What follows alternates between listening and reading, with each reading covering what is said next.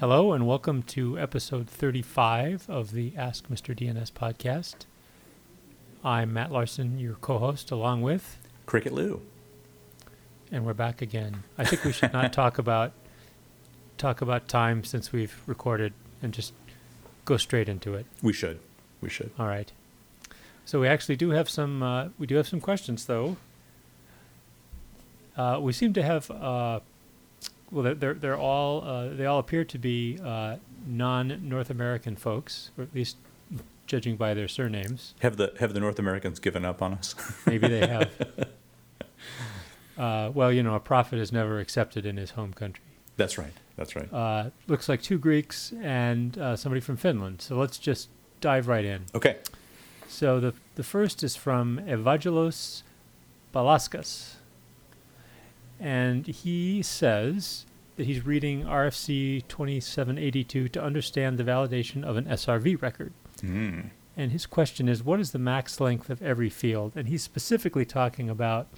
Uh, he, he shows a SRV record here, and you know the owner name of the SRV record is weird. It's got the uh, the service name with an underscore and the protocol name with an underscore, and then the actual name where the service is, or the the service name, I should say, Right. and then you know like underscore uh, TCP or Underscore Wow. HTTP dot underscore TCP something like right, that. Yeah. right. And then it, it has uh, the priority weight and port fields, which are numbers, and then it has a target, which is the actual domain name to look up. And so his question is basically, what's what's the maximum length of all these fields, and is there maximum length to the entire record? Right. Right. And I, I think that that in this case, um, he's asking about service, protocol, name, and target. Um, service, protocol, and name are all parts of the owner name. So, in particular, service and protocol are labels in a regular domain name. So, labels in a domain name are limited to 63 bytes long, right? Yeah, I think it's it's as straightforward as that. Yeah. It it does mean that if you had some crazy long name that you needed to look up an SRV record for, it would have to be slightly less than the maximum 255 characters uh, length for a domain name because you do have to tack that service and protocol on. That's right. That's right. And and, and name, which he points out, uh, or which he asks about, is actually sort of all of the remaining labels. So there's not a, a fixed limit to how long name can be. Um, it could be, I guess, as long as 255 bytes minus uh, enough to give you a legal service and a legal protocol label, right? Yeah, SRV records are they're just kind of weird. I, re- I remember explaining, you know, of course, you and I have taught so many classes, we've explained this so many times, but it, it always is a little mind bending to explain to people. Yeah, yeah. It's it's kind of like an MX record, but generalized. And rather than specifying, you know, the the type of information you're looking for in the query type, you specify it in a label of the query name. hmm yeah, which is is odd. Yeah, one more way that DNS has sort of reached as far as it can go with the the base protocol, and we've had to bolt on stuff in weird ways. Yeah, yeah, indeed. Now, the, there was one part that he asked about the uh, target, which is the domain name that's the very last of the R data fields, the record specific uh, data fields. And I think for, for that, it's it's just a, a regular domain name, so it can presumably be as long as uh, um, the longest domain name, 255 bytes, right? Mm-hmm. Yep, I think I think that's it, right? I think it is. Yep. All right. All right. Well, that brings us to our next question, which comes from Joe, just Joe. And uh, Joe says uh, In the early days, DNS queries were mostly just UDP and limited to 512 bytes, and TCP activity was mostly for zone transfers or responses greater than 512 bytes. Did the responses send a bit informing the resolver to switch to TCP if they were too big, or did the resolver just choke on the data and switch to TCP? Then, as responses grew, E eDNS 0 evolved, allowing UDP responses to 4096 bytes. I'm interested in knowing how the resolution works with various clients. For example, my understanding is that when a Microsoft client queries, it sends a request. If it fails, it then sends the same server via all adapters on the host. So I guess it sends to the same name server via all of the adapters on the host. And he says, and if this fails, it queries the next server. Other operating systems probably use a similar method. So if the query goes out and the response gets squashed by the firewall due to UDP packet size, I'm assuming that it moves to the next server in the list. Is this accurate? Does it ever try a TCP query without explicitly requesting it from the beginning? I'm also assuming that there's a difference between the way a client requests looking for an active name server and the way the name server does its work.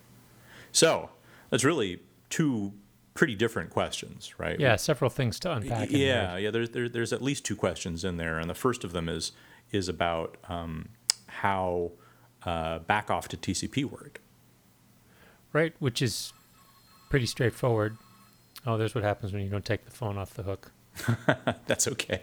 Oh, uh, well, I'm gonna let my. Hopefully, my wife will answer it soon. So now, now the question is: Are we going to edit this out, or are we just going to leave it for our listeners to hear the podcast sausage being made? Mm-hmm. I'm. I was thinking we should leave it, but with every single, with every further ring, I'm wondering if that was a good idea. well, anyway, uh, so you know, he he, he basically uh, described in his uh, hypothesizing during the question, you know, he described how it how it indeed does work because there is a bit in the uh, in the response, the truncated bit, the TC bit. So indeed, if uh, if a server had more to say than 512 bytes, why it set the TC bit, and that was the signal to the resolver to try again over TCP. Right, right.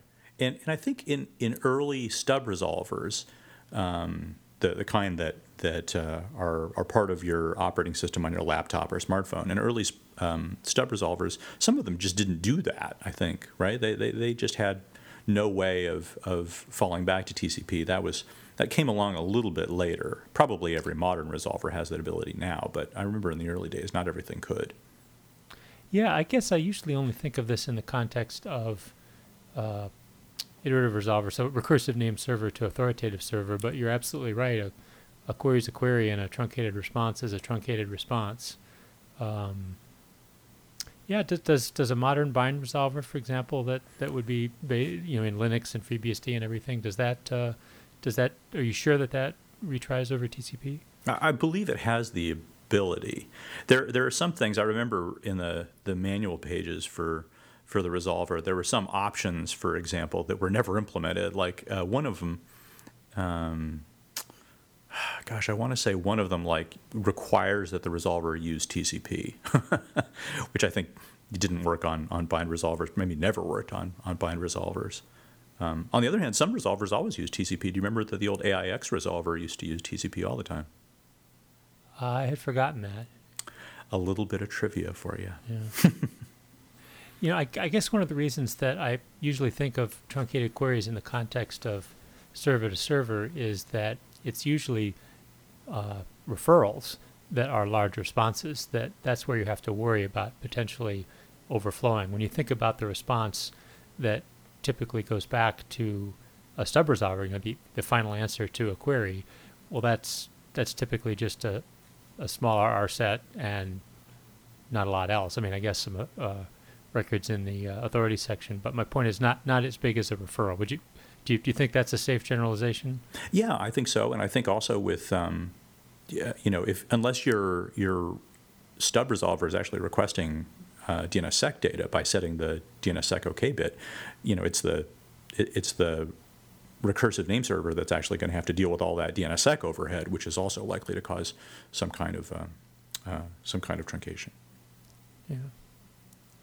But then, as you pointed out, it kind of goes into a second question where he's talking about uh, stub resolver retransmission. Right, right.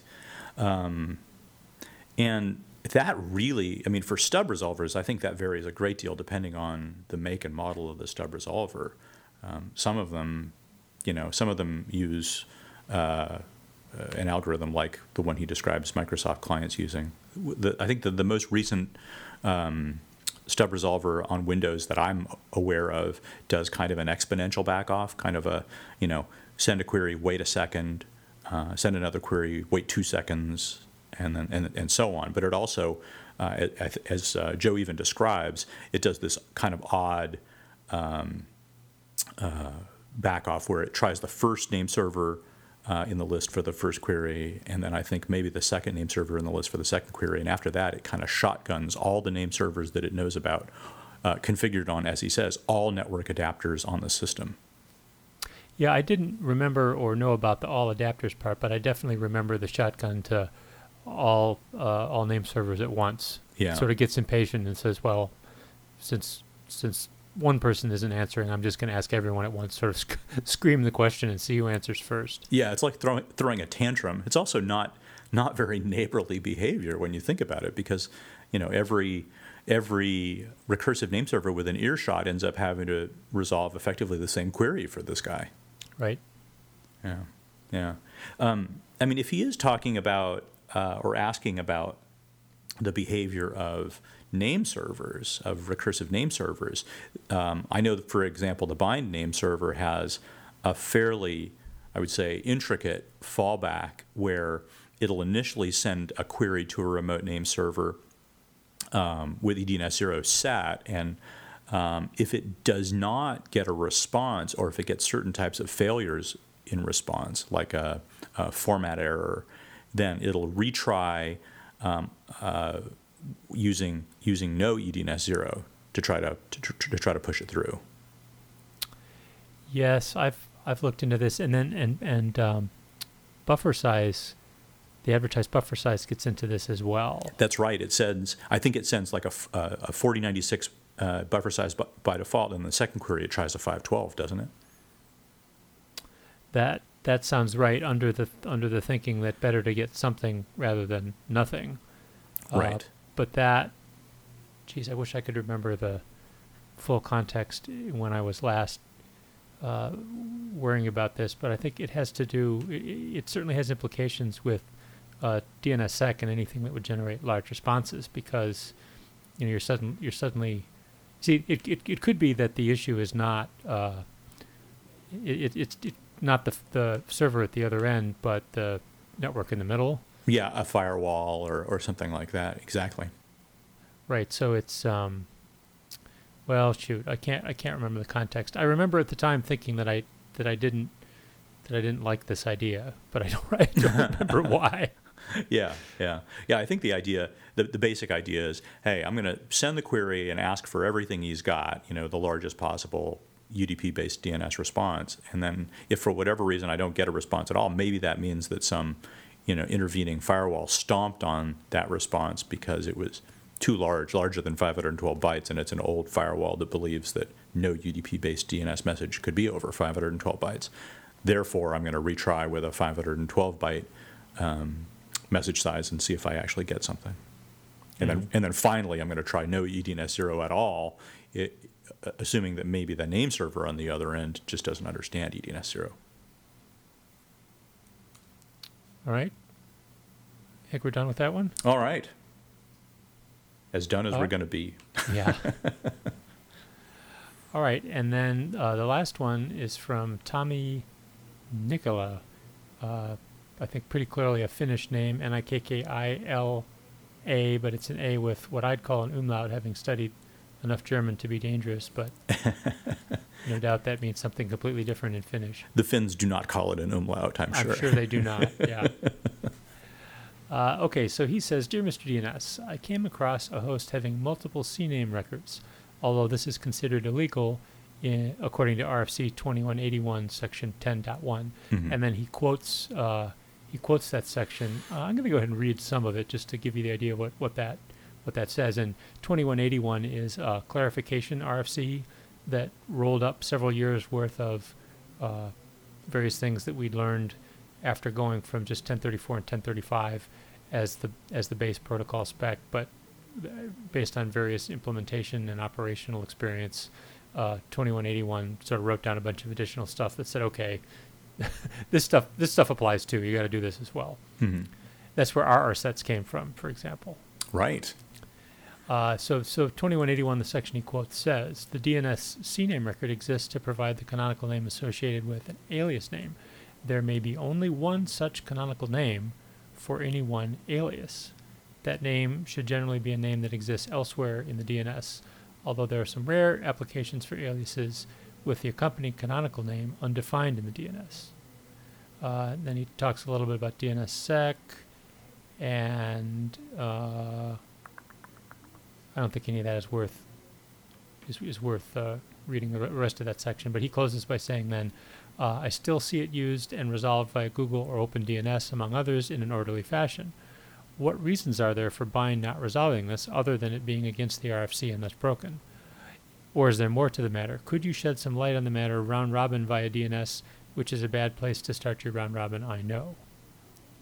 Hmm. Okay, that's a that's an interesting question. Um, I mean, I certainly remember the days when you could have multiple CNAME records, but that was a long time ago. Bind's been mm-hmm. enforcing that for for for quite some time, at least on the authoritative side. Um, Bind name servers have been spewing CNAME and other data errors. um, I, I, do recall, I think on maybe early Bind 8 name servers, there was a multiple CNAMEs option that you could set. You could say multiple right, CNAMEs, it would, yes. It would give them uh, one at a time in a in a round robin type fashion, but you never saw them all at once. You just saw it would just cycle through them and return one at a time.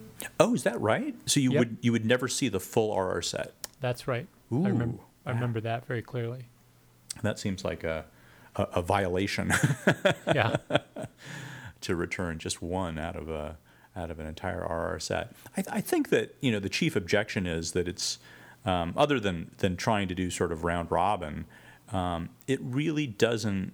Uh, it, it, really isn't clear what you're trying to do um, with multiple C names.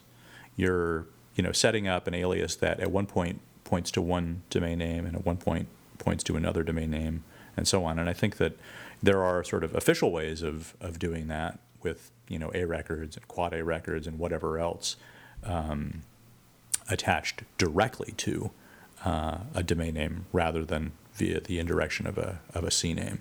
Can you think of other reasons why they, they might deprecate it?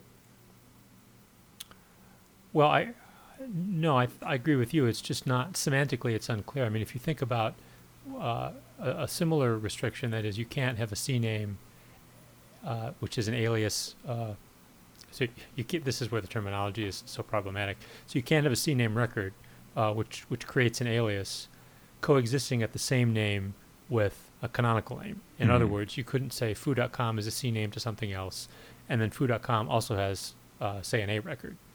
Uh, and when you think about semantically what that says, it's basically saying uh, two conflicting things. The first, foo.com is a CNAME for something else, says, okay, foo.com is an alias, and anything you want to know about foo.com, you should look over here at this canonical name. Right. So if you're if they're going to be multiple A records, multiple quad A records, whatever, it's all over at that other name that the CNAME record points to. But then also you'd have a record that says, oh, foo.com has this address. Well, you, you can't have both. You can either have uh, the name that basically says, look over here, don't look here, look there, uh, or you can have records that make canonical data. And so I think that that seems pretty clear the reasoning why that would be disallowed.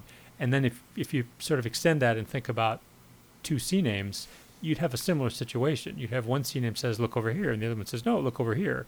I mean, which, which is it? Right, right. When you think about, I mean, the, the behavior that you described, returning one out of a set of CNAME records in an RR set, uh, if you if you allowed multiple CNAME records attached to the same domain name, that's the only possible behavior because if you were to return multiple CNAME records, the recursive name server that's processing those has to start, has to to perform a query restart multiple times, right? They'd have to say, "Oh, look, a, a, you know." Uh, this is an alias for A and B and C, and I was looking for A records. Therefore, now I'm looking for A records for A and A records for B and A records for C. And then uh, what do you do? Return the union of them, but yeah, they have different. exactly. They have different uh, owner names. So, yeah. So you, I, w- I would think you'd have to just ignore all the others if you were. I'm just sort of imagining what I would do as an implementer starting from scratch. And if I ever received multiple C names in one response, you'd, really the logical thing would be to just pick one and ignore the rest. Yeah, yeah, but w- which also doesn't seem like the sort of correct behavior. So I guess the the the, sh- the short summary of what we're saying is that way lies madness. yeah. So I wonder he doesn't give any specific examples, but he says he's seen it. Yeah. I'm, i mean, I know uh, you know, I, I know there are some managed DNS providers that will will do things like this, but not expose the multiple C names at once. In other words, they do like what Bind used to do, Mm-hmm. Mm-hmm. and and I would think if you're hiding that under the covers and that's part of a traffic management solution, you know, I don't think there's anything wrong with that. If if what you're putting on the wire is is legal, and if whoever is configuring it understands what they're doing, uh, you know, I think that's that's one thing. But I so I wonder if he's referring to that or if he's actually seen multiple CNAME records at once in the answer section of a message. Yeah, I, I wish that he'd provided a domain name because it would have been fun to use either Google Public DNS or OpenDNS or both to try to to try to resolve that and see what it did. I, I haven't seen one of these in such a long time um, that I'd be really I, I'd be really interested to see what various implementations did. Yep. Well, maybe he will write us back. If Maybe he's not Tommy given will. up in despair, since he sent his question in December. Hey, we, we answered it less than two months later. I believe that doesn't that doesn't that meet our SLA? I, oh, we have an SLA, do we? Yes, we do. We do. right. Well, I, I think I think we've wrapped that one up too. All right. What's uh, what's the weather like where you are? Oh, it's actually it was a little foggy this morning, which was kind of a treat. Not too foggy, but uh, about 50 degrees and foggy this morning. A little bit warmer than that now. Okay. Well, here we have a foot of snow on the ground. Fell overnight. Yeah, I, I, I guess you guys got walloped, huh? We we did. It was it was interesting because the predictions, the, the various forecasters couldn't make up their mind that the spread was quite large. It was like five to ten inches, Mm. A- mhm. and and some of the models were recording more than that. And indeed, you know, we did get, judging by the pile of snow on the table out in the uh, uh, on the patio, there's every bit of a foot. Hmm. Wow. So of course that means that we're, you know, we're effectively tra- trapped in this house. Because we've got two all-wheel drive cars, but they're not SUVs. So they don't have the clearance. no, Yeah. no, we're we're stuck. I I I doubt we're going to see a plow till tomorrow. Yeah, yeah. Well, don't don't go taking any risks. I mean, better better uh, safe than sorry, as they say. Yeah, no, we have we have plenty of bread and toilet paper. the two things that you have to go buy, Yeah. A- and milk. We have plenty of milk. Good. Good. We're getting milk delivered. Oh yeah, that's nice. That's nice. I used to have milk delivered when I was in Boulder. It was it was a real treat. The glass bottles. Uh huh. That's right. And do they give you a little uh, a little sort of insulated box for your porch? They will be happy to sell you one. Oh, oh, I see.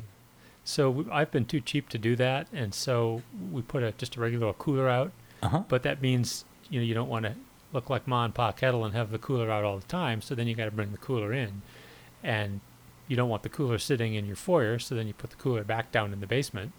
So we do this little dance every week where we have to remember to bring the cooler up. So that's pretty dumb. I should just buy one of their boxes and be done with it. Yeah. So uh, d- when, I guess they may not uh, deliver until the, the snow is plowed, huh?